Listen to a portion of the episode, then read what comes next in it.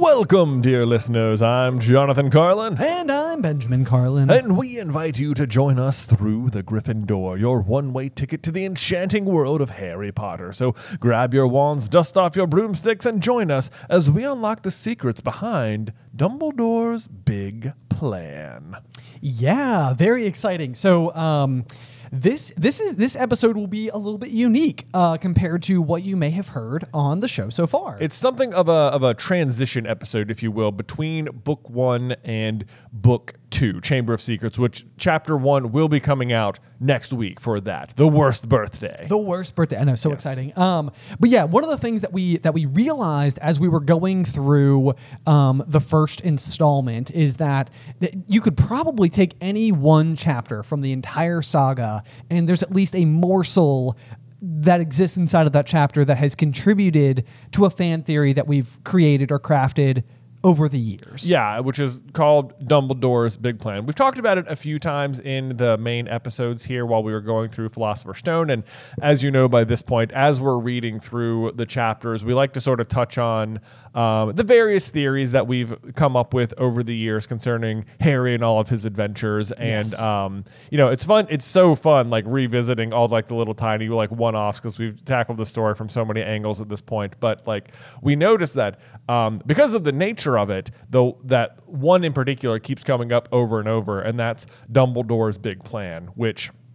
Um, if you don't know, uh, is the idea that Dumbledore has been pulling the strings on Harry's life from the very beginning. That, like, every little mystery you think Harry is solving, every little challenge he comes up against is, at least, especially in the early years, actually being orchestrated by Dumbledore behind the scenes. Because the, the idea is that, like, if Dumbledore is the only wizard that Voldemort ever feared. And if he defeated Grindelwald and Voldemort has fallen, but Dumbledore is certain that he'll return to power. Like he tells McGonagall that, like in chapter one, like Yep, he'll yep. come, he's gonna come back. I think that much is certain. And it's like, well, then then why didn't you do anything about it while he was powerless? Because like even his rumored location of like the Albanian forest or whatever is like tr- is like accurate. Like Yeah, it is yeah, a, that- it is the is rumored is, yep. location and it is where he is. And it's like Dumbledore does nothing to go finish Voldemort off in this weakened state. And it's like, why not? And the answer is because Dumbledore alone knows the full prophecy because Professor Trelawney made it to him. And so Dumbledore knows it's not going to be him that finishes Voldemort off. So he knows that Harry is going to be the one who has to do it, which puts Dumbledore in a very interesting position as the only character who actually knows the fullness of the prophecy. Like, should he then meddle in Harry's life and try and prepare him to take down Voldemort, or will meddling in Harry's life like mess with the trajectory of destiny and like mess it up? And like, obviously, we know he chooses to meddle. The question is then, how much does he meddle? And the answer is a lot. Yes, Yeah. and what's really interesting to me about this is that there's this this concept of for the greater good is something that we we only really get introduced to uh, to us the reader inside of like the the main Harry Potter saga as of book seven. Yeah. you know, it's it's really what you start to to discover was the underlying mantra for the mission that was shared between Gellert Grindelwald and Albus Dumbledore as two young, powerful wizards who Yeah. were attempting to, you know, at that point in time, the greater good was a, a rather flawed argument where they were essentially saying that because of our power, that grants us the right to rule, and we will use that rule to achieve the greater good, which is which is basically like um, ascending wizard kind, sort of above muggle kind, which will ultimately be better for everybody. For the, According to us. according to us for Yes. for the greater good. So very frequently, and this this is something that I think has puzzled me for a very long time, just as a consumer myself. The greater good can be the mantra of many villains because it's a way to make a villain in a story rather relatable. It's because for some uh, reason or another, they think that whatever they're doing will genuinely make all of civilization better. Right, like some bad now, greater good later. Exactly, Right. exactly. And I think that when when you take this message and you apply it to what we see Dumbledore doing and the way that he's pulling the strings with Harry, he is once again operating very frequently on behalf of the overall greater good. And I think as we embark on the the full explanation, as you sort of like um, peel back the layers of so many of his decisions book by book, you do start to see that at times there are going to be decisions that are are not good for everybody in the moment, but it is what Harry needs inside of this moment to help him be as prepared as possible to be the right person capable of taking down Voldemort. And I think through this lens, I mean, it's it's like anything, you know, it's it's maybe not excusable, um, but it's also more admirable than it is under the, the original premise. Well, because the original premise, all of the greater good is being determined by he, Dumbledore, and Grindelwald as what their what they interpret the greater good to be. Whereas this time, the greater good is more dictated by like a prophecy. yeah, so it's Yeah. it's like yeah, this is this is something where it's like an outside actual magical force has basically determined what the what the eventual outcome is. Right. And what Dumbledore needs to do is is influence it such that Harry has a fighting chance. So Right. um, as you as you go through the saga, and part of the reason we wanted to do this is because Dumbledore's big plan is something that you know we're going to find morsels inside of each chapter, inside of each book, and we want to make sure that we have explained the overarching concept as as best we possibly can so that as we hit each of those story beats you the listener at home are, are very up to date with with what we're talking Right, yeah. about. We don't want you to feel like left out of the loop, which is not to say that, you know, proving Dumbledore's big plan is the point of Through the Griffin Door. It certainly isn't. But as we read, it's difficult for us not to like point out little things that seem to make sense from like a Harry Potter theory crafting standpoint. Exactly. And so we probably just will keep pointing them out. Whether or not you subscribe to it, I mean, I think it's true, but yes, yes. And so the the next thing I would say is that yeah, we will we will have um, some you know light spoilers for some of our, our thoughts and feelings on um, you know bits of the story that will take place as we enter you know all the way from from start to finish in the story. So if you don't want to to hear those notes, then then uh, like maybe maybe tune in next week. Yeah, I you mean, if know. you're already familiar with Dumbledore's big plan, you probably don't need to listen to this particular episode if you don't want to. But you know, please, please, please do anyway. Yes, yes, indeed. but so what we're going to do today is kind of um, uh, hit the overall beats for the entire series for Dumbledore's big plan, and then since we just finished Philosopher's Stone, we're going to dive into some of the more like nitty gritty um, examples inside of that book with the uh, the tentative plan moving forward to be that after we finish any given book, we will take a, a deep dive into Dumbledore's big plan per the book we just finished. exactly, I Yes. love it. So I we'll it. have a transition week every In- time we finish a book. Exactly. Yes. Yep. Yep. That is fully correct.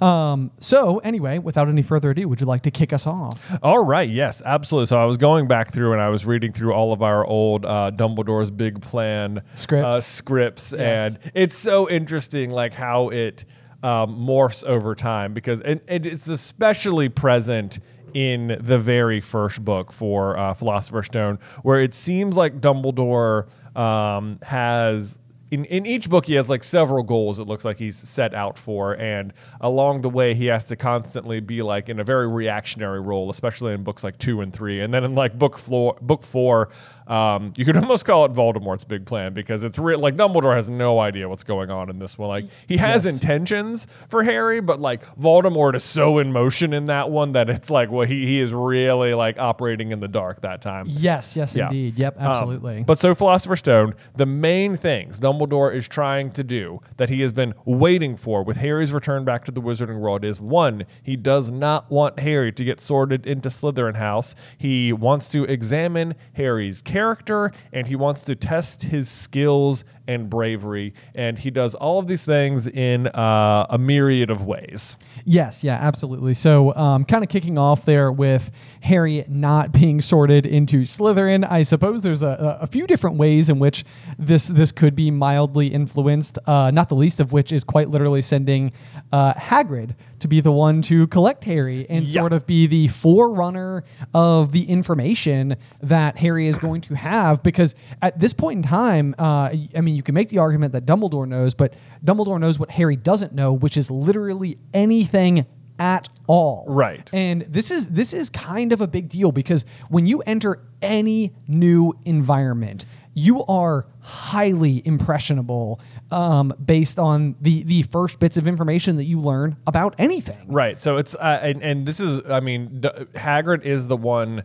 even though it is Ron in the movies in the books it is Hagrid who say there's not a witch or wizard who went bad that wasn't in Slytherin and it's like he doesn't tell him yes Gryffindor is good yes Ravenclaw is good yes Hufflepuff is good he's real like, and I don't think Dum- I think he wants Harry to end up in Gryffindor Yeah. but like I don't think he would have cared if Harry ended up in Ravenclaw or Hufflepuff and it's not like being in Slytherin like makes you a bad person it's just that Voldemort was in Slytherin and the other concern is that like uh, Harry might be some like dark wizard or something himself Yes. which I don't think Dumbledore thinks but like he hasn't had much of a chance to examine Harry at all and I think the further he can keep him away from like Voldemort kind of influence in Slytherin the better Yes, yes, overall. So um, then we, as we move forward, because this is another one of those things where it's like by, by the time Harry gets in that chair, he really the, the sorting hat stool that is he he has one key focus, which is basically like just not Slytherin. not Slytherin Yeah, um, but that's but before we get to there, we also have Harry running into none other than the Weasleys. the Weasleys at uh, King's Cross Station. Which, if now there, there's an argument to be made that Harry running into the Weasley, like there, there, you always see. What always surprises me about that scene is Mrs. Weasley doesn't. She's asking, "Oh, what what platform is it? Like, what time does the train leave?" And it's like, you, like Mrs. Weasley doesn't know about platform nine and three quarters.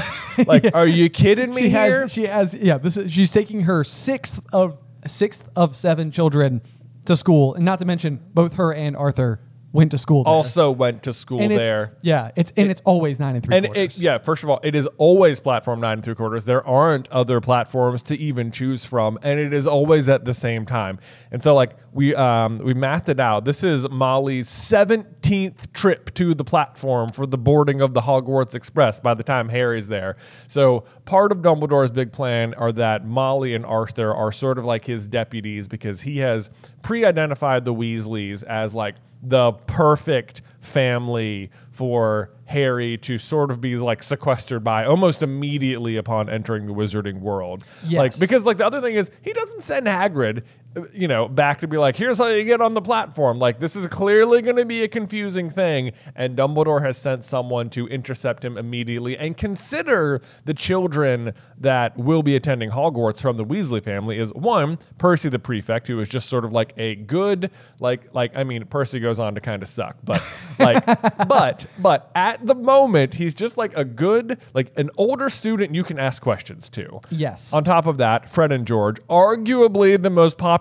students in the whole school Yes. at the time, and they certainly go on to be. Right. And then Ron, who's going to be in Harry's year. Like he is immediately surrounded, all of whom are in Gryffindor, by the way. yes So he's immediately got just like a very tentative touch point, like um like a, a system of people he can talk to and interact with. Yes, and, and kind of interestingly, because you might be wondering, like, well, do we know that Dumbledore would have known Molly and Arthur Weasley? And and I think the answer to that question is yes, because they do um, become two of the like you know founding members of the second coming of the Order of the Phoenix. Right. Like they're they're in it from the very beginning, and really the primary reason why they weren't in it the first go round uh, is because they were raising young children, um, and also. Uh, Molly's two brothers, Fabian and Gideon, Yeah. were members of the Order of the Phoenix Yes. and were both killed in action. Right. Um, so I think that from like an alignment standpoint, you know, like Molly would have been somebody who would have been rather tangentially related to people that he would have seen as allies the last time that Voldemort had, you know, kind of come to power. Yes. Um, uh, so then, on top of that, the Weasleys are also a pure blood family who don't like subscribe. Yeah, yeah. who yeah are like you know blood traitors, quote unquote, who don't like subscribe to any sort of pure blood superiority. Blood traitors, aka just good people. Just good people, yeah. Yeah. Uh, so they are really the perfect family for Harry to suddenly end up with, and it is almost the only explanation for why Molly pretends not to know what platform they're going towards, because she's not like a forgetful person. Yeah. no, Otherwise, you know. she's she's very sharp. She can take down Bellatrix Lestrange. Yeah, So, and does. yeah, and does. and does. So um, that is that's one thing is that when when Harry runs into the Weasleys at King's Cross, that it, it feels like not an accident at all. Um, the next big thing that Dumbledore is trying to do this year is uh, check out Harry's uh, character, and I'm sure we talked about this a lot in the chapter about the Mirror of Erised, but that is his big go-to uh, move to see like what is Harry truly like, what is his heart's desire, and everything about the way Harry even discovers the mirror like suggests that Dumbledore had something to do with it. Like it's not just random chance Harry comes across it. Like uh, the fact like Harry finds it like in an empty classroom during Christmas break when the other students aren't there, and it happens to be out on the night. Uh, he's just received the invisibility cloak, which Dumbledore gave him and Yes. anticipates he will take out for a cruise. the Which note he, literally says use it well. use it says use it well and not only that we know that dumbledore is in the room watching him Yes. like like because he says out loud like back again harry and he knows what harry's seen so it's like dumbledore is there like he he super intends for harry to find the mirror and it's like th- you know, like and, and if you're wondering, the other thing is that like the mirror is supposed to be like guarding the stone. So why isn't it down? Like they've had the stone since Harry and Hagrid picked it up that day at Gringotts. Yes. So like, why isn't the mirror down at the end of the obstacle course? Like, why is he taking so long? And it's like the reason is because he's waiting for this exact moment to see what Harry sees in the mirror. Yes, like and, and it's over Christmas break when most students are gone. And I feel like the other thing that it really kind of does is demonstrates how Harry reflects both of the ideals of his parents. Yeah. In a, in a lot of ways. Because I think like the being given his father's own invisibility cloak speaks to the character that like if given the opportunity to maybe do some light rule breaking, which I think is something that Dumbledore generally encourages, uh, which we'll bring that up. We, we brought that up already. We will continue to bring it up as he continues to do so throughout the saga. Um, but then I think you also get a lot of like Lily's character in in what reflects back Harry. Like I mean, she is just some like someone who loves and cares and you know his, his- like puts her family first. She puts her child first.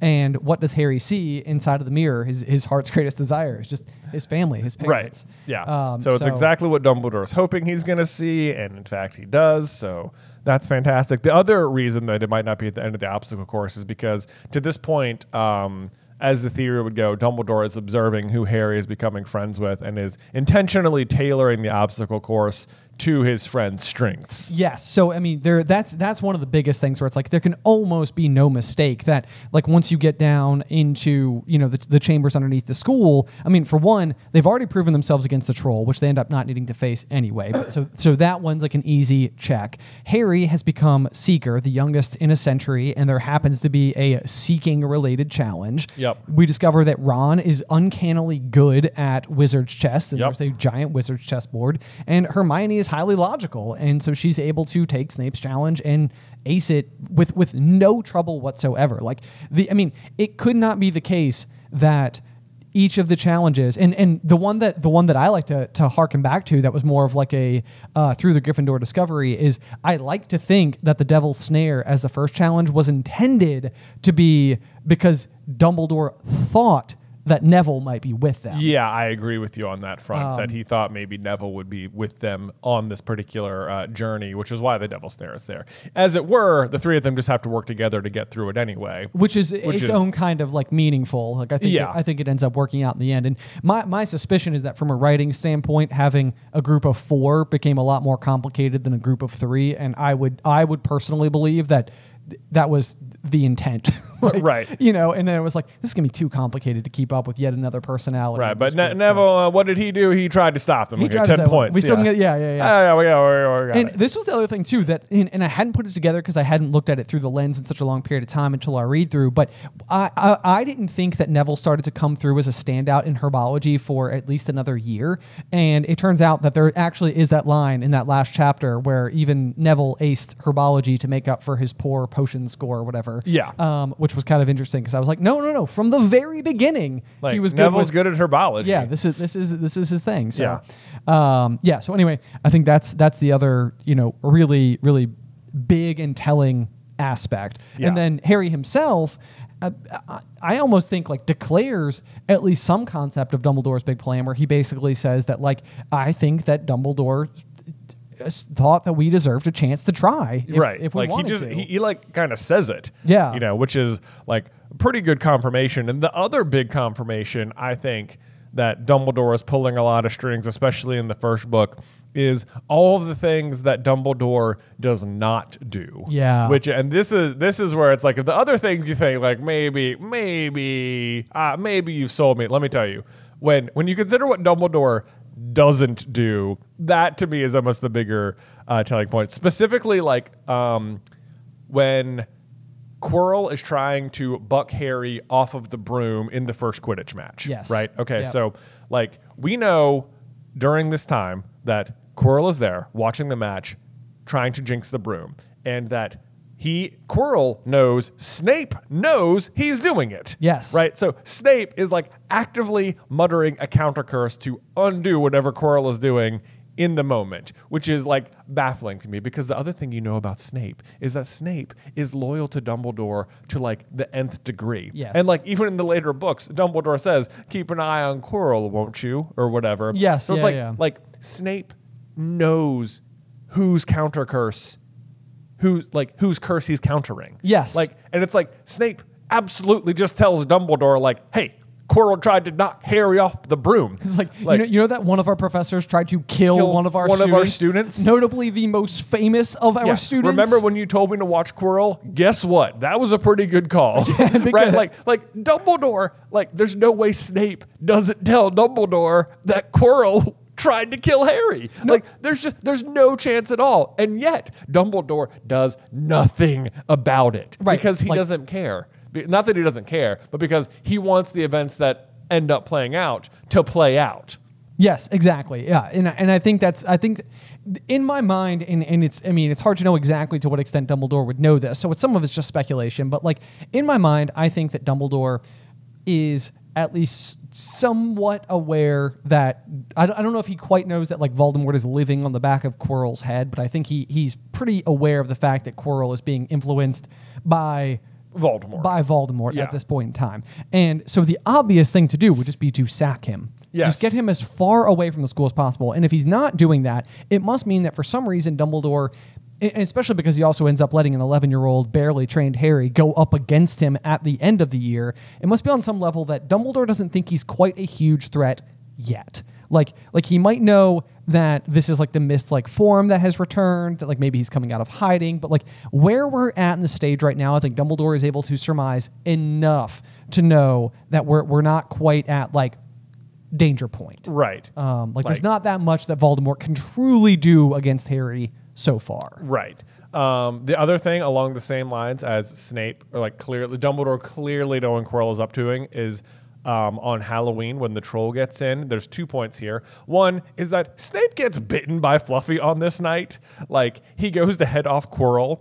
Uh, who is let the troll in as a distraction so he can go try and see what's guarding the stone. Snape heads him off, meaning that Snape like and Snape is successful in heading him off Yeah. because Snape gets bit by Fluffy. Right. So it's like he, he absolutely again tells Dumbledore, like, hey, guess what? Guess who was trying to get past the dog? It was Quirrell. Again, nothing is done. On top of that, uh, like when from Harry and Ron's point of view and you the reader's point of view, you don't know that Quirrell is good with trolls or anything like that. Right. Like until the very end of the book. But if you're Dumbledore, then the fact that a troll got let in and that you know that Quirrell is good with trolls because Quirrell gave you a troll to guard the stone, like it's plain as day who let the troll in. Yes, yes, you yes. know? yes. it's like, and it's like, hold on, let me check my notes really quick. I'm pretty sure a, a troll came up recently. Okay, we got Devil's Snare, we got Flying Keys, we got Chessboard.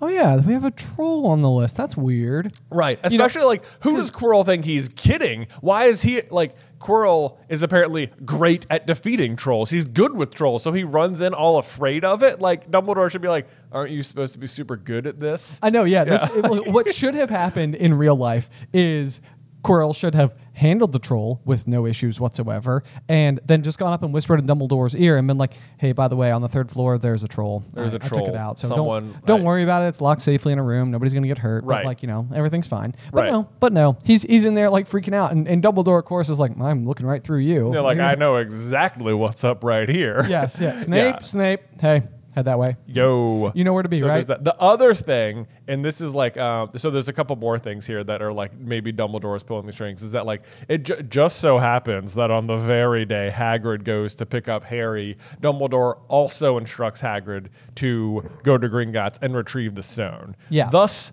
allowing Harry to put two and two together later to figure out like, hey, wait a minute, wait a minute. Didn't we get something special? Didn't we get something special? Like Harry is uniquely able to identify that like the vault, like Gringotts was attempted to be robbed, and that the vault was emptied like the same day. I mean, it's convenient that the goblins phrase it that way, but like it is because of Dumbledore's specific instructions to Hagrid on that day that Harry is able to connect the Sorcerer's Stone to the robbing Yeah. at Gringotts, which is uh, interesting. And then two, this is what always like it's it's it's innocuous when you read it, which is makes it smart by Dumbledore.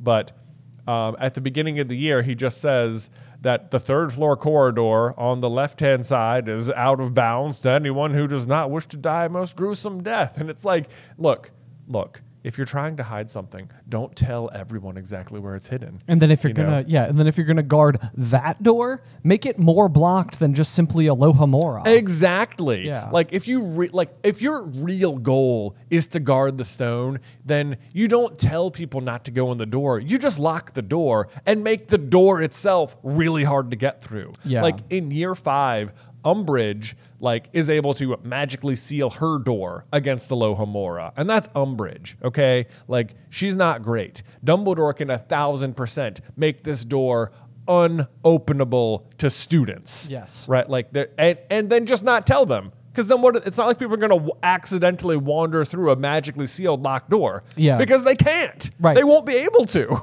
And then and then there's the stone itself, which is what all of this stuff is guarding. And there's a couple of different thoughts here, which is that like by the end of the story, they destroy the stone Yeah. anyway, which is like which kind of makes me think that it's just like a lure that's been used the entire time just to Right. entice Voldemort out of hiding. Right. Because it's sort of like, hey, we've got this magical object. It appears to, you know, like it's making headlines. It's blah blah blah. But the other thing that's kind of interesting about it that is just simply the fact that I think Nicholas Flamel is 665 years old, and it is it's kind of interesting that like this so happens to be the year that he is willing to Yeah. Like part with the most important magical creation that he's ever like that his uh, his entire life, his 665 year long life revolves around the creation of this one particular alchemical like Right. thing. There is one of them as far as we know hard stop. Um, Right, and, it's not like he, you know, it seems like he's already. It's not like Dumbledore has any much like has to like talk him into it. It just seems like Flamel's like, you know what, it's fine. like you know, yeah, like I, I like to think that yeah, Flamel was basically like, I I'm I'm ready. yeah, like he. I think he was ready before it was almost stolen. Yes. and like to that end, even to that end, it's like when you watch Fantastic Beasts, like Flamel's keeping the stone at his house, and already he's not even keeping the stone with him anymore. Sure. you know, like it's already been removed from his person. If he needs elixir of life on the fly, not gonna happen. Yeah, you know, like yeah. he's already got to go all the way to Gringotts to get the stone. Like it's it's like he. He, it, they could have destroyed it. Im- that's the thing. They could have destroyed it immediately. Yes. They didn't need to guard it. They could always have just destroyed it. Yes. Yeah. Yeah, and I mean it, it's it's rather fitting as well too because it would bookend so tremendously nicely because so much of the themes of this story have to do and revolve with the concept of death And like accepting it. and accepting death. And so for for it to be the case that the one mortal person who genuinely achieved some version of immortality basically closes out the first installment of the story by accepting his own you know fate Right. it's it's like i mean it fits with the themes of the overall narrative so well it is so contrary to what voldemort himself exists and lives for which is immortality right. um, so it's it, it all it all fits together just like like so so so perfectly. So I don't think that that Dumbledore had to have a difficult conversation with Flamel after Harry successfully retrieved the stone from the mirror at the end of the story. I think at that point in time, Flamel had already more than accepted. Like, okay, Yeah, I am It feels to me like Dumbledore and Flamel had a conversation earlier in life, and we're, and Flamel's like, "I think I'm ready to destroy the stone. Like it's just you know I'm ready for the next thing." And Dumbledore was like, "Well, if you're going to destroy it, I've got this project I'm working on. I, I've got a thing. I've got a got a thing. yeah. it can be useful. Hold on, let me g- give me one more year. Yeah. I'll. I have an idea. So that's that's that is book one, kind of in a nutshell. And book one Yeah. has a lot going on because there's there's a lot of setup. There's a lot of like like you know leading us into into everything. But from there, I think we can transition a little bit into uh, Dumbledore has one. There, there's one massive discovery and one key decision that he makes in Chamber of Secrets. Right. Um, and one of them has to do with the what will eventually be the discovery to the downfall of Lord Voldemort, which actually comes thanks to information from Harry. Um, and the other has to do with helping protect Harry from who he could become. Yes, exactly. So we're not going to be as like nitty gritty with the rest of the books here, but we do want to give you like a brief, like here's what's happening. So when we when we bring it up later on when we're reading Chamber or Prisoner or whatever, you can kind of be like on the lookout. Exactly. Yeah, Exactly. So the big one in Chamber of Secrets, Dumbledore is acting in a much more reactionary role in this one because it's not like he's planning for the Chamber of Secrets to be opened and for the basilisk to be on the loose. He has to deal with that on the fly. yes. Yeah, And- but oh, go ahead. No, I was just going to say that's that's when we're, we're, we're going to talk a little bit about the greater good and a little bit of the sacrificing the well-being of others in the name of of saving people. I don't think that Dumbledore includes setting a basilisk on the school on that list. Yeah, no. So he's not doing that on purpose. No, he's not doing that on purpose. But something he is willing to sacrifice in the name of the greater good is uh, every other student's defense against the dark arts education that year, because the main lesson he seems to be setting out to teach Harry this year is what not to become. Yes. And the way he does that is by hiring Gilderoy Lockhart, just a complete buffoon, to teach the students really nothing the whole year. Yes. So the the thing about Lockhart, especially as he's first introduced to us, is and, and I mean part of the the eventual twist is that he's just kind of inept. He is not the character of his stories. He has completely fabricated everything. Um, but I mean he he's otherwise just a moron. And there's I mean the rest of the teachers seem to know it clear as day. Yeah. Like nobody nobody like none of the teachers are being fooled because they're all talented witches and wizards. Yeah. They know what they're doing and they know he doesn't. Right. Um, I mean, even at the end when they reveal that, like, you know, Block, Lockhart erased his own memory, Dumbledore says, "Ah, impaled upon your own soul, Gilderoy," and it's like, yeah, you knew the whole time. Yeah, you, Yeah, like, why did you hire him? What are you doing? Right. And the reason why he hired him is because Harry is basically fresh into the wizarding world. He's just learned the first little tidbits about who he actually is. He was drafted as the first ever, uh, or the youngest Quidditch player in a century, where he then went on to be excellent in every game he was capable of playing. He was able to uh, not only defeat Voldemort, but lead Gryffindor to their first House Cup in seven years. Yeah. Minimum. Right. Like he's all I mean, he walks into the wizarding world already famous for having defeated Voldemort and exits Hogwarts year one having done it again. Yeah, he's basically a Like, hero. right. And and so what you have to be cautious of at this point in time is kind of the influence that you may have seen on characters like uh, Draco Malfoy or Dudley Dursley, which is that like if everybody in your life tells you that you're the most special thing that ever lived, walked, breathed, then you might start to think so. you so might yourself. start to act that way. You might start acting like Lockhart. You Yeah. might like start getting a very big head about yourself and just thinking you're great because everyone says you're great. And guess no one's going to have any re- like as far as Dumbledore knows, there's not going to be an attack by Voldemort this year. The chamber's not going to get opened. Right. You know, Harry's just going to walk in as basically the most popular kid in school who's also super famous. yes. Yeah. Yep. So he's trying to head that off by showing Harry the dangers of fame and the ways in which not to become at the cost of everyone else's education for a year. for a year. Yeah, Yeah. that's exactly it. So basically, Harry can see Lockhart and basically see that this is somebody who I do not want to model my own behavior after.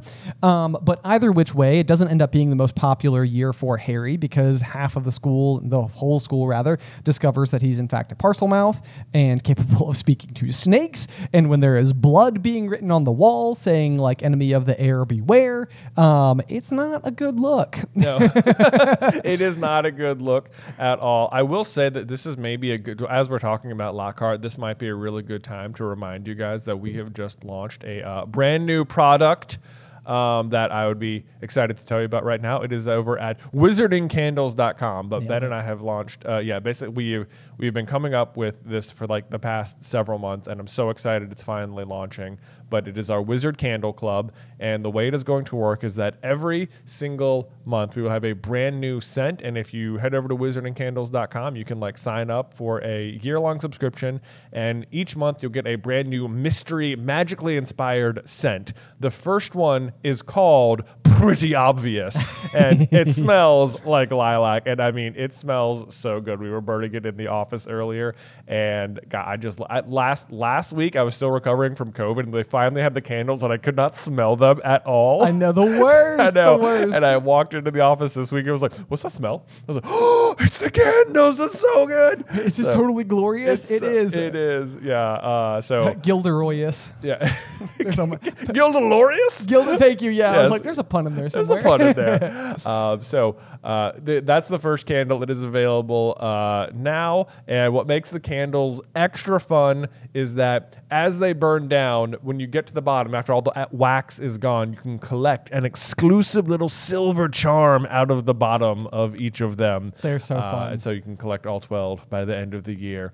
And uh, those are also just sort of what you can like wonder what's it going to be. So um, if you want to check those out, go do it. The first one is called Pretty Obvious. It smells like lilac. It smells amazing. And there's a fun charm Yeah, inside. wizardingcandles.com. All right. Uh, definitely go and scope it out. Yeah. Um, but yeah, so as we as we kind of close out Chamber of Secrets, the other really big discovery happens, and this is this is less Dumbledore's big plan, but just kind of essential to the overall narrative, which is the discovery of Tom Riddle's diary, which tells Dumbledore the vital piece of information that what uh, Tom Riddle has clearly done in life in order to protect him from death is the creation of small trophies um, that he is able to store bits of his soul inside of, Yes. and it indicates that there could like that this could be the pathway to his ultimate destruction. Yes, the other thing Dumbledore personally learns in this one, though, in that in that Voldemort has created Horcruxes, is that Harry himself is a Horcrux, which is a is a new problem Dumbledore is going to have to solve because it means that Dumbledore at this point has realized that Harry is going to have to die in order for Voldemort to be defeated. Yes. and he's sort. This is like one of those greater good moments where he's like, I that Harry is the only one who can defeat him, and now it is also going to involve him dying. So that is like, what do I do? Like at this point, like he doesn't have a way out yet. He just sort of has to trust that the more good he puts out, like a solution will present itself, which it eventually does. But like between specifically books two and three, like there's that sentiment from Snape that's like you've been raising him as a pig for slaughter, and it's like at, from books two to three, like to to the end of four, even that's that is sort of what's happening. Yes, yeah. So this that's it's a really big one, but it also makes for one of the most impactful and important sentences uh, of the entire series happens towards the ends of uh, towards the end of Goblet of Fire. Yeah, but we'll get to that in a second Yeah, because next let's talk about Prisoner of Azkaban and sort Yes, of the indeed. big themes to be on the lookout in there.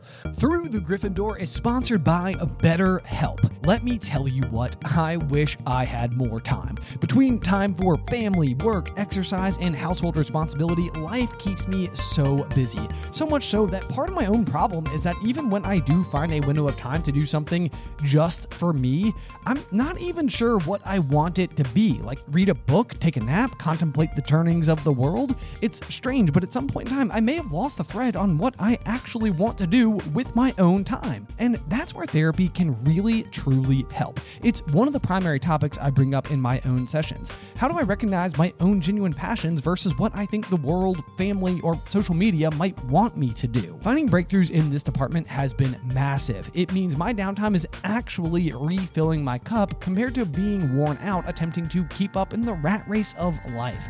If you're ever finding yourself grappling with something similar, consider therapy with BetterHelp. It's entirely online, designed to be convenient, flexible, and suited to your schedule. Learn to make time for what makes you happy with BetterHelp. Visit betterhelp.com slash gryffindor today to get 10% off your first month. That's betterhelp, H-E-L-P dot com slash gryffindor.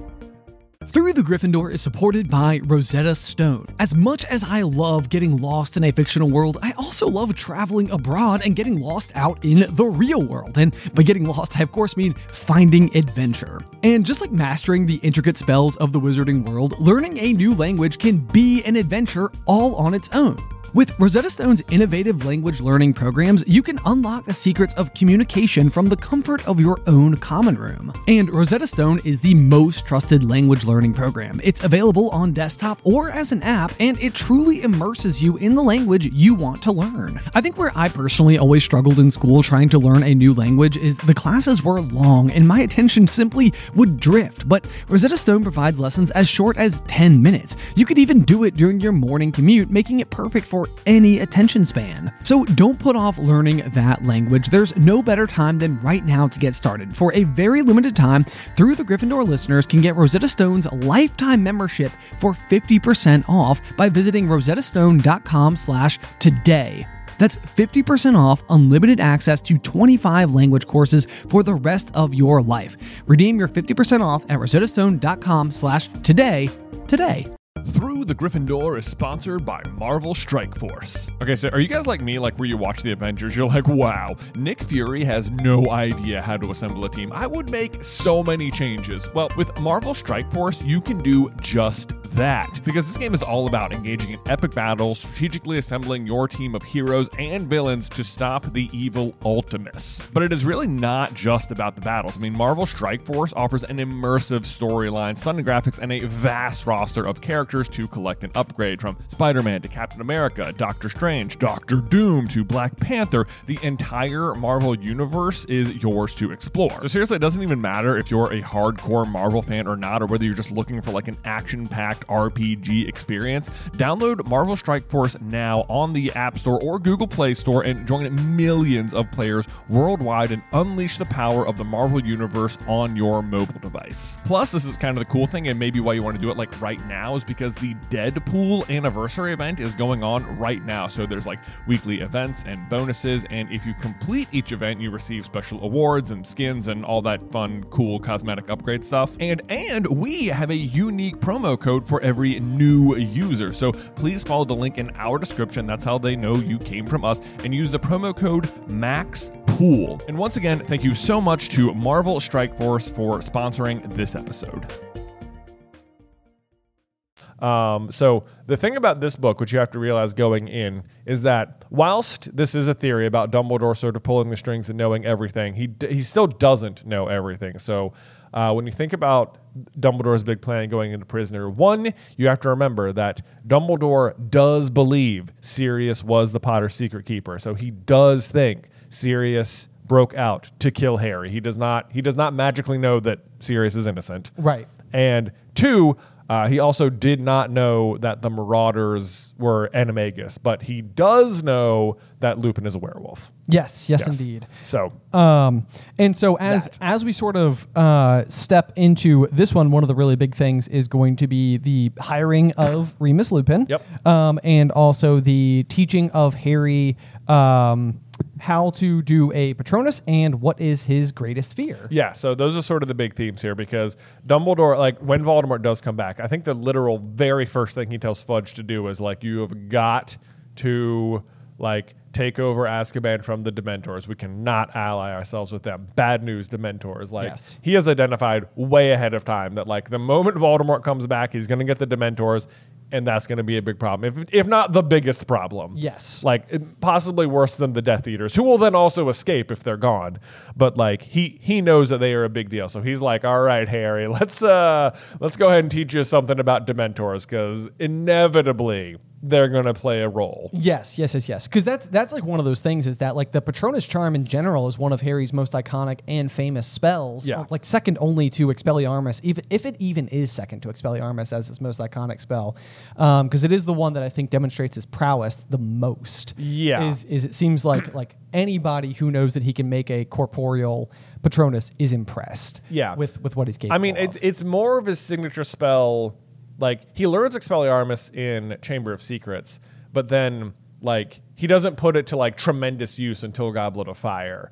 But Sure. in the meantime, the Patronus charm is like his his big spell Yes. that he learns how to do first. Yes. Even if Expelliarmus goes on to become more of his signature spell um, in the future. But like what it um, like not that it works out that someone breaks out of Azkaban, um, but it does work out in that like I think Dumbledore always intended for the Boggart lesson to happen so that he could learn Harry's greatest fear, Yes. so that he could be armed for Dementors, as it were. Harry just you know fortunately quote unquote runs into a Dementor on the way to school that year. Right. Yeah.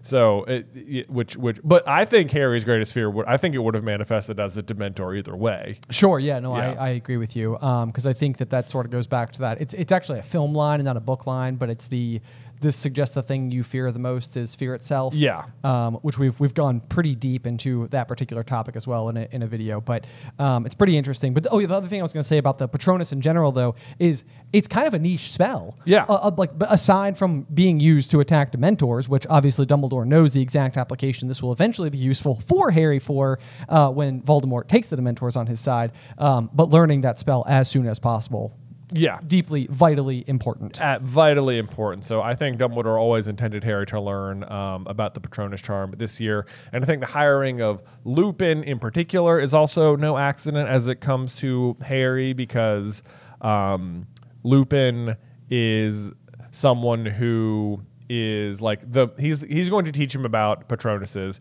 which um, he's like extremely pure of heart despite being an outcast person himself. Yes. So it's like the the ability. It's also sort of teaching Harry about like the the power of like a good soul. Right. Yeah. Yep. Yep. Absolutely.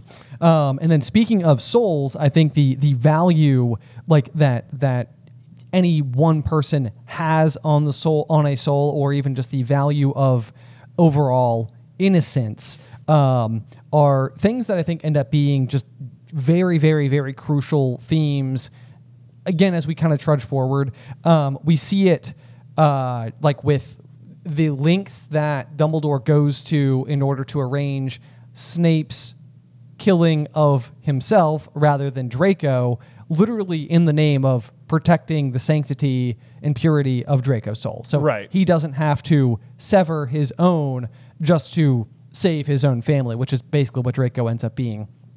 Yeah, and e- and even asking Snape to do it, Snape's like, "Well, what about my soul?" And Dumbledore's response is like, "If you think helping out an old, if you think you know, you know, fulfilling the dying request of a friend will split your soul, you know, that's up to you to decide." But Right, it's like right. Dumbledore doesn't think that Snape's soul will be split because he's not murdering him; he's like mercy killing him Exactly. at his request. at his request yeah so there's there's there's much more involved with it and snape can be entitled to that information in a way that draco can't be trusted with Right. um, Yeah. which is the one thing. And then the other, on the flip end of that, I think that at this point in time, again, we're on, right on the heels of Dumbledore discovering that uh, the diary, and with the diary is the realization that Voldemort has clearly made not just one Horcrux, but potentially more Horcruxes. At least two, if he has the diary and Harry. Yes. Yes. And and so the other thing that that Dum- that Harry's going to learn a lot of um, in this year is is again the the importance of and and the wholeness of a soul, um, which is in in steep contrast to Voldemort, who willingly ripped his own Right, yes. into unrecognizable shreds. Yeah, and more of that comes back into play then in uh, book seven as well, which we'll get to in a little bit here. But moving on, then we have year four, where uh, again Dumbledore is way more in the dark in this one. You can see maybe what he was setting out to do, but almost right away, none of his plans are working out this year the way the way he wanted to.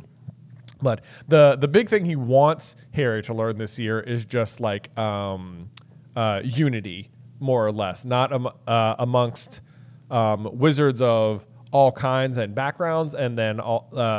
And, and just basically the power of unity amongst wizards, I think. Yeah, So, we because we see it a couple of different ways. I mean, the first and foremost, there's the going to the Quidditch World Cup, Right. Which is going to be exposing Harry not just to wizards of you know like Great Britain and Ireland, but like much, much, much further beyond those reaches, Right. And kind of demonstrating that there is a huge wizarding population in lots of parts of the world, right. Um, all of him could be at threat to Voldemort. Exactly, Right. It's not just it's not just like Hogwarts and you, Harry. That's you know potentially at stake. Like this is everything. This Yeah. is everyone. Yes. You know, so you get to see that.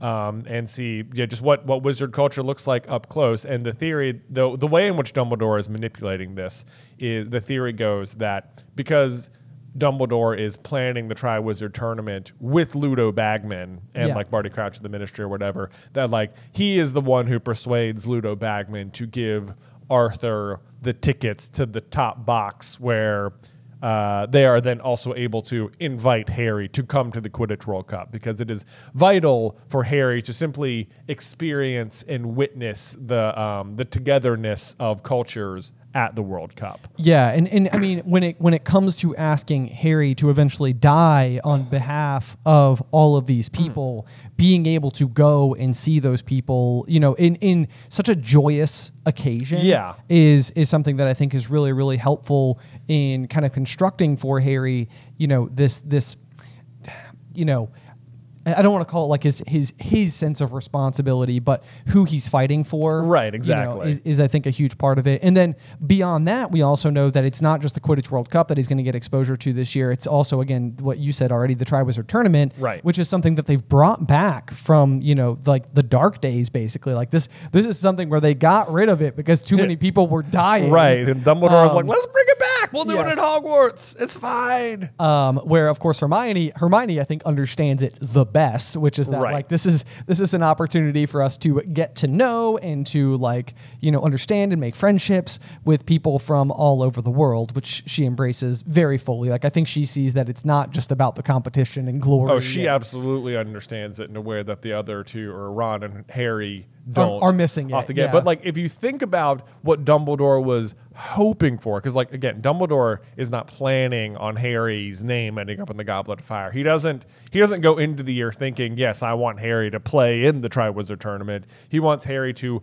observe the Triwizard Tournament and get to know wizards from other places and get new points of view. Yes. First and foremost. But the other, the other thing that would have happened without Voldemort's um, interfering is that Cedric would have been named school champion, and everyone at Hogwarts would have been united in supporting Cedric, Yeah. which is really, really the lesson I think Dumbledore wanted. Is that specifically Gryffindors and Slytherins would have had a shared thing they were rooting To for come together for. to come together for. Instead, this blows up in his face big time because Harry ends up in the Triwizard Tournament and the houses are like divided more than ever. So Yeah. really backfires on him. But that that you can imagine is is his plan going in that the whole school will have to be united because the e- the quote unquote enemy will be the other two schools, Yes. not the houses for once. Yes, and but the other and the reason that it goes wrong is because of the other big decision that I think you know that that Dumbledore was attempting to do this year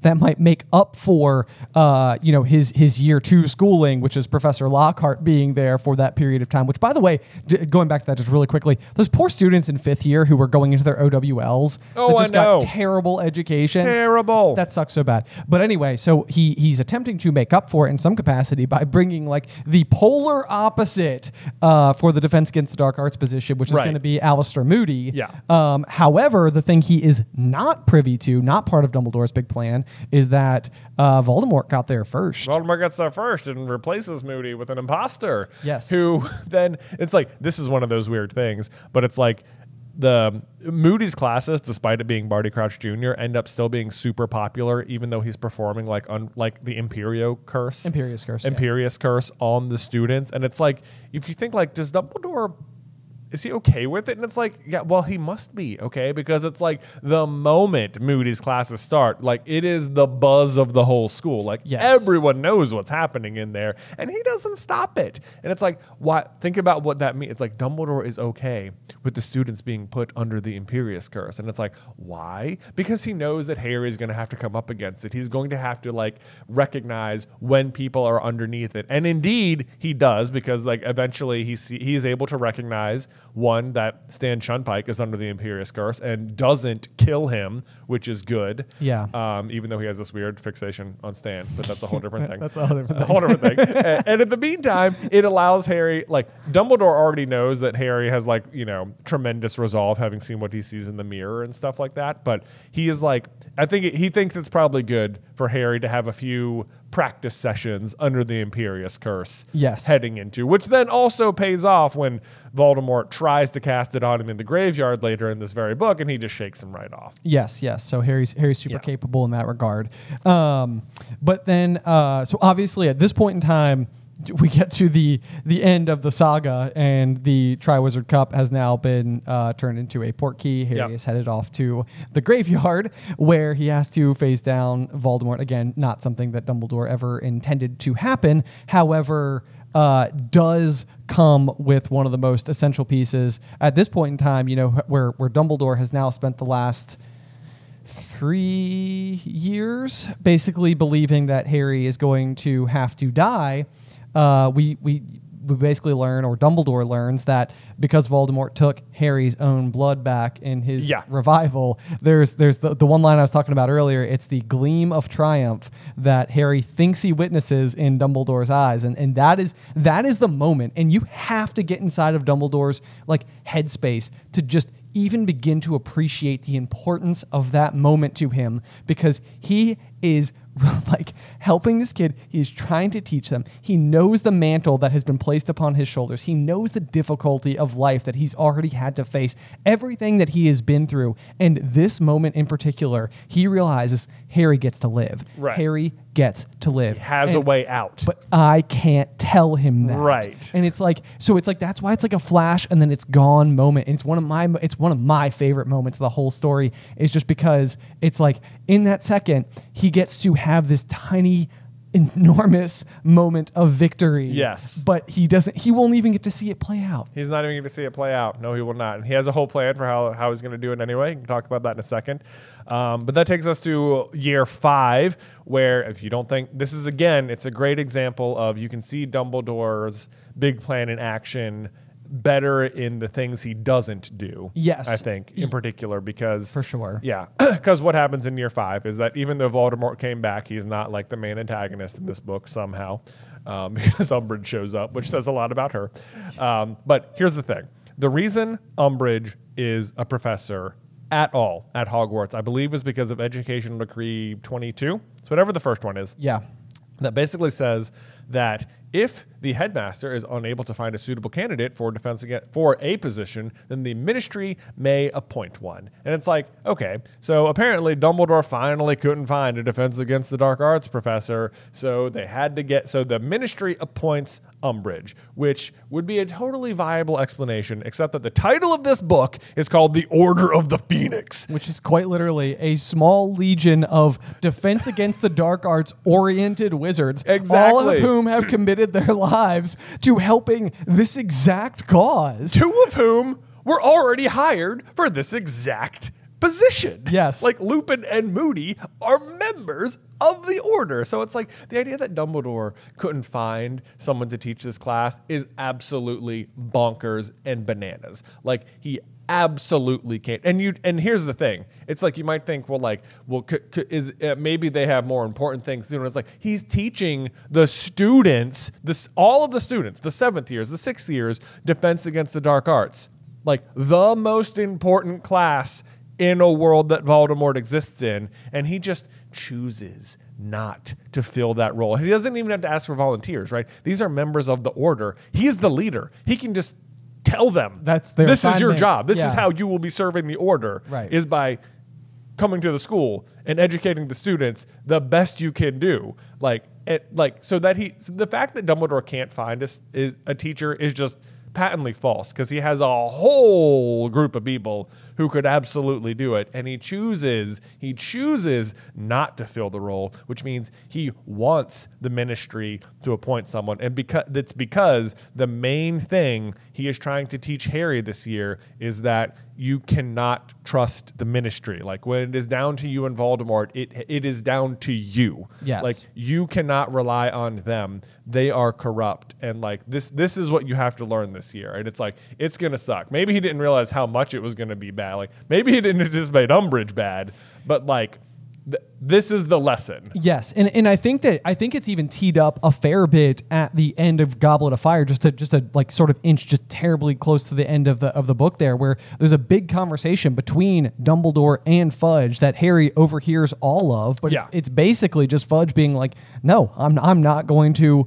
Scare people into thinking that Voldemort's back. I'm, I'm not going to do it. And Dumbledore's like, you, you need to. Like this is this is about to go down, and, and if you don't, then bad things are going to happen. So, yeah, I think that I think that the inclusion of Umbridge is a massive representation as to what Harry needs to learn about the greater world that he lives in. Because it is so easy for any of us to think that, like, you know, someone higher above me is capable of solving th- this greater threat to myself. Right, like you, you can see from Dumbledore's point of view, because Dumbledore knows he won't be around at the end. yes. At, well, maybe at this point he doesn't, but like, Oh yes, he hasn't yeah. put the ring on yet. He hasn't so- put the ring on yet, yeah. but like, but he he knows if you're Harry, like the desire to like ask for help from someone greater, like the government, Yeah. you know, like that's going to be real tempting, and it's like you cannot do that. You absolutely can't. Like you basically, it it will be down to you, and you need to be able to trust your own instincts on it. Yes. Yeah. Yep. Exactly. And I think the other really case in point is,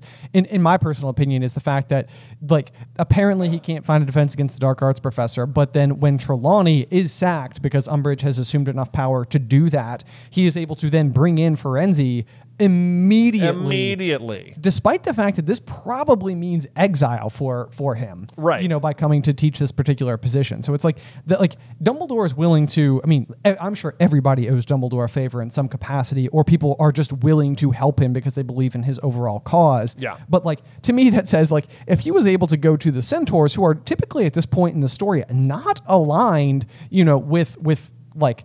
D- well, not, they're not really aligned with anybody. They're Right. just sort of like remove themselves. yeah. yeah, from from the situation. If if somebody from that populace is willing to come and help the cause, then I have to believe that any other person that Dumbledore had, Arthur Weasley could have come and taught defense, Defense against the dark arts, For yeah. goodness sake, yeah. I mean, like you know, it, anybody could have done it. So yeah, no, absolutely, Umbridge, intentional. Allow Harry to see what's going on and go from there. Exactly. Which brings us uh, to year six, and this one is just super duper easy because it's like there's no hiding it anymore. There's no. It's like in the pa- in the in the other books, it's very much like how is Dumbledore pulling the strings and instructing Harry in ways that he can't even see, and it's like this one, the gloves are off. Like Dumbledore is taking the direction directly into his hands. Yes. He, like I don't have to tell you what Dumbledore's big plan is here. This is just what the book is. He's telling him directly how to defeat Voldemort and Yes. showing him basically that like by learning about your enemy's past, you can uncover the secrets as to defeat him. Something Voldemort absolutely does not do to his own demise over and over and over again. Yes, because yes. he thinks he understands Harry,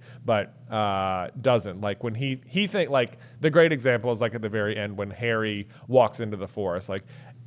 Voldemort thinks he's doing it out of like fear and selfishness. He cannot comprehend at all that Harry could possibly be doing this out of selflessness or at all that he's packing away to defeat him. Yes, Yeah. yes, exactly. Um, and and one of the big things is that like you know, and again, a central theme to the overall story is just love. You know, it's Right. like it's one of the most important aspects. And Dumbledore does have a rather heated discussion with Harry, where he's like, "You can love," and Harry's like, "Big deal," Right. You know, it's like, but like this is like one of those. it's like things- so second nature to him. Yes, exactly. It's like Harry's like, I, I, can breathe too. What do you want from me? right, right. It's like this is not like I want. I want to believe that I have like an uncanny ability that that will help me in this fight, and it's like that's not what it is. It, it's it's so much more human than that, which I do love about the story overall because it's something we're all capable of. It's like Harry doesn't have a superpower; he can do what we can all do, which is an amazing thing. Um, but one of the things I think is kind of neat about uh, when that particular discussion happens is that Harry goes to his office. He's having this big discussion. He's having like that like big deal moment, like I can Yeah. love whatever. It's the very next chapter in the story when Harry and Ginny find like where he he goes back to the portrait hole. Uh, he doesn't know who won the Gryffindor. Uh, Yeah. Quidditch game, and the door opens, and there's celebrations everywhere, and Ginny comes and runs into his arms, and he has like his first moment with who will eventually go on to be his wife. Right. You know, it's like it's like yes, you can love, and like um, yeah, He's no- like Dumbledore said. Right. Yeah. um, yeah, g- gave him permission, I guess. But uh, not not that I think that that Ginny loving Harry is part of Dumbledore's big plan, but I do think the timing is is rather Yeah, remarkable. that's right there. He's like, okay, maybe I should give into this. Yes, yes, yeah, exactly. so there's that. And then uh, that'll bring us into book seven. And this one's a really tricky one because obviously Dumbledore's dead. Yes. So it's like, what could his plan, what what plans could he possibly still be enacting? Um, and at this point, we've talked about how in, in book four, Dumbledore recognized that there was that, like, oh, Harry has a way to live. Yes. He has a way to come back because now Voldemort will tether him to life as like the, the love crux or whatever. Yes. The problem Dumbledore is now facing, and this is just like reinforcing some of the other themes, is that Harry is still going to have to be the one to finish off Voldemort, which means that like there's almost no way for the story to end without Harry becoming a murderer. So Yeah. like how how what can Dumbledore do to stop purity, Harry? of, purity of soul. Yeah, Again. yeah, yes. Because if he becomes a murderer, if he even by killing Voldemort, it will rip Harry's soul. So, ha- what can Dumbledore do to protect Harry's soul from being ripped? Like his body will live on. He's confident in that. But like, what? How will he be protecting Harry's soul? And the plan he comes up with, when you like peel it back, I think this is we have to like piece it together a little bit and do some guesswork. But I think it makes such good sense. Yes. And so I agree. when he's talking to Harry in King's Cross after Harry's died, he reve- or Harry confirms with Dumbledore that like he planned for Snape to kill him, and he therefore planned for Snape to become the master of the Elder Wand. And Dumbledore confirms, yes, that was my plan. Yes. However, in that same conversation, he reveals that he was certain that Voldemort was going to go after the Elder Wand. Which means that he basically thinks that Yeah. that he's almost certain that Voldemort will end up attempting to kill Snape. Yes, which means he is like positive that Voldemort is going to try and kill Snape. Like he basically sentenced him to death, whether or not he tells Snape that or not. Which seems like okay, so that's bad news because it means that he thinks that Voldemort is going to get the wand, and that'll be bad. However, you, the the other piece of the puzzle is the sword of Gryffindor, which the, uh, so our theory goes that Dumbledore's plan was for Snape to give Harry the sword, which he eventually does. He does. but that he the portrait reminds him it must be taken under like you know bravery or whatever. Yeah, conditions of yeah, like conditions of valor. Yeah. yeah. So the plan we think was that Snape was going to appear to Harry carrying the sword and apparently try to attack him. Yeah. And from Harry's point of view, this is the guy who killed Dumbledore. And now he has the audacity to be trying to attack me with the sword of Gryffindor that Dumbledore left me in the will? Like, which was written before Dumbledore died. Obviously, like, this is already the plan in motion. Yes. Harry was supposed to know the sword was going to come to him, and now Snape's going to have it. Are you kidding me? So, what Dumbledore is planning is for Harry to disarm Snape, get the sword, and in doing so, also win the allegiance of the, Elder, Elder Wand. Wand. In that moment, so that later on, when Voldemort kills Snape, it won't matter because Harry's already the master. And when they have their big duel, the Elder Wand will backfire because Harry's the master, and Voldemort will kill himself, and Harry's soul will remain intact. Yes. which is like it is so elegant. It when you think about it like that. Like, and that's that's basically what he planned because he wants Snape to give him the sword. He planned on Voldemort killing Snape to get the wand. Like, it's all right there. Obviously, things go askew. They end up working out exactly that way anyway. I, yeah, Um, by by a by un for some yeah, they end up working out that way by a much more convoluted version of events. Yes. which is you know the, Harry's physical disarming of Draco Malfoy's other wand, which Right. then makes Harry master of all wands that Draco was ever the master of in the first place. Very silly. Um, yeah, we could go into we could go. I mean, I would make twelve episodes just about Elder Wand. Yeah. lore. So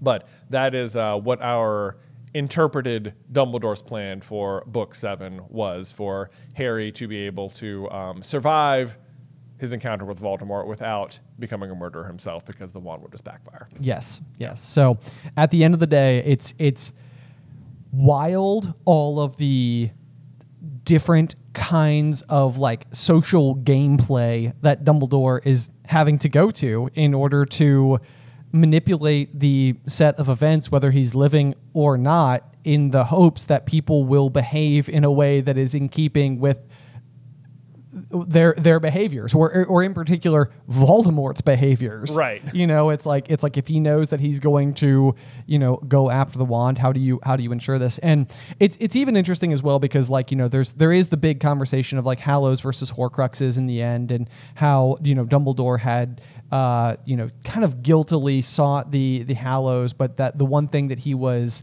um permitted to do and it was was to take mastery of the elder wand not to use it but to sort of like tame it um, and and allow it to basically like exit with himself Yeah. you know in a way that would ultimately hopefully yield the the destruction of what is otherwise a rather dangerous artifact but the fact that that Dumbledore even in death was still attempting to dictate the flow of the elder wand in the name of ultimate safety is pretty cool It is pretty cool. Yeah. Um, so um, I don't know. There you go. That's that's Dumbledore's big plan in a nutshell. As we press onward, hopefully this was a fun little transition episode for you. Yeah, no, it was Yeah. really cool for me too. I mean, I feel like um, it has been. I think we started releasing Dumbledore's Big Plan back during the pandemic. Yes, we Um, did. Yeah, I remember writing it at home, and me and you would be on these long phone calls, Yes, determining yeah. all the things that Dumbledore did. And Oh my gosh, yeah, my my white. I had a. I I bought a whiteboard for for my home for this show,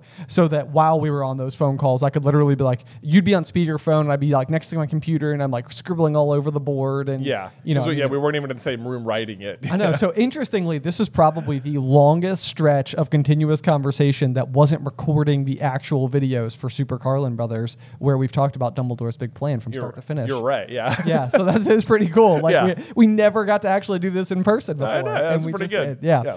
So anyway, guys, yeah, Dumbledore's big plan. You will definitely hear us continuously bring it up, as well as many other theories that we've written throughout the years as uh, we continue to work our way uh, through the rest of the books. And and first and foremost, of course, will be uh, chapter number next, which is chapter one of Chamber of Secrets. That's right. The worst birthday. the worst birthday. I'm looking forward to it. I Yep. I think that Chamber of Secrets is the book I have read the fewest times. Oh, really? I believe so. All right. Well, this Yes. will be a very interesting read through. I know. I'm, I'm pretty excited. And honestly, I feel like when it comes to trivia, like there is, th- this is probably the one that I think I missed the most number of questions from, specifically because I've read it the fewest times. So I'm, I'm like, I'm like gearing up for it. I'm Oh, like, yeah. I got this. Let's go. this is going to be good. I'm going to be so much more equipped for everything that ever happens in the future.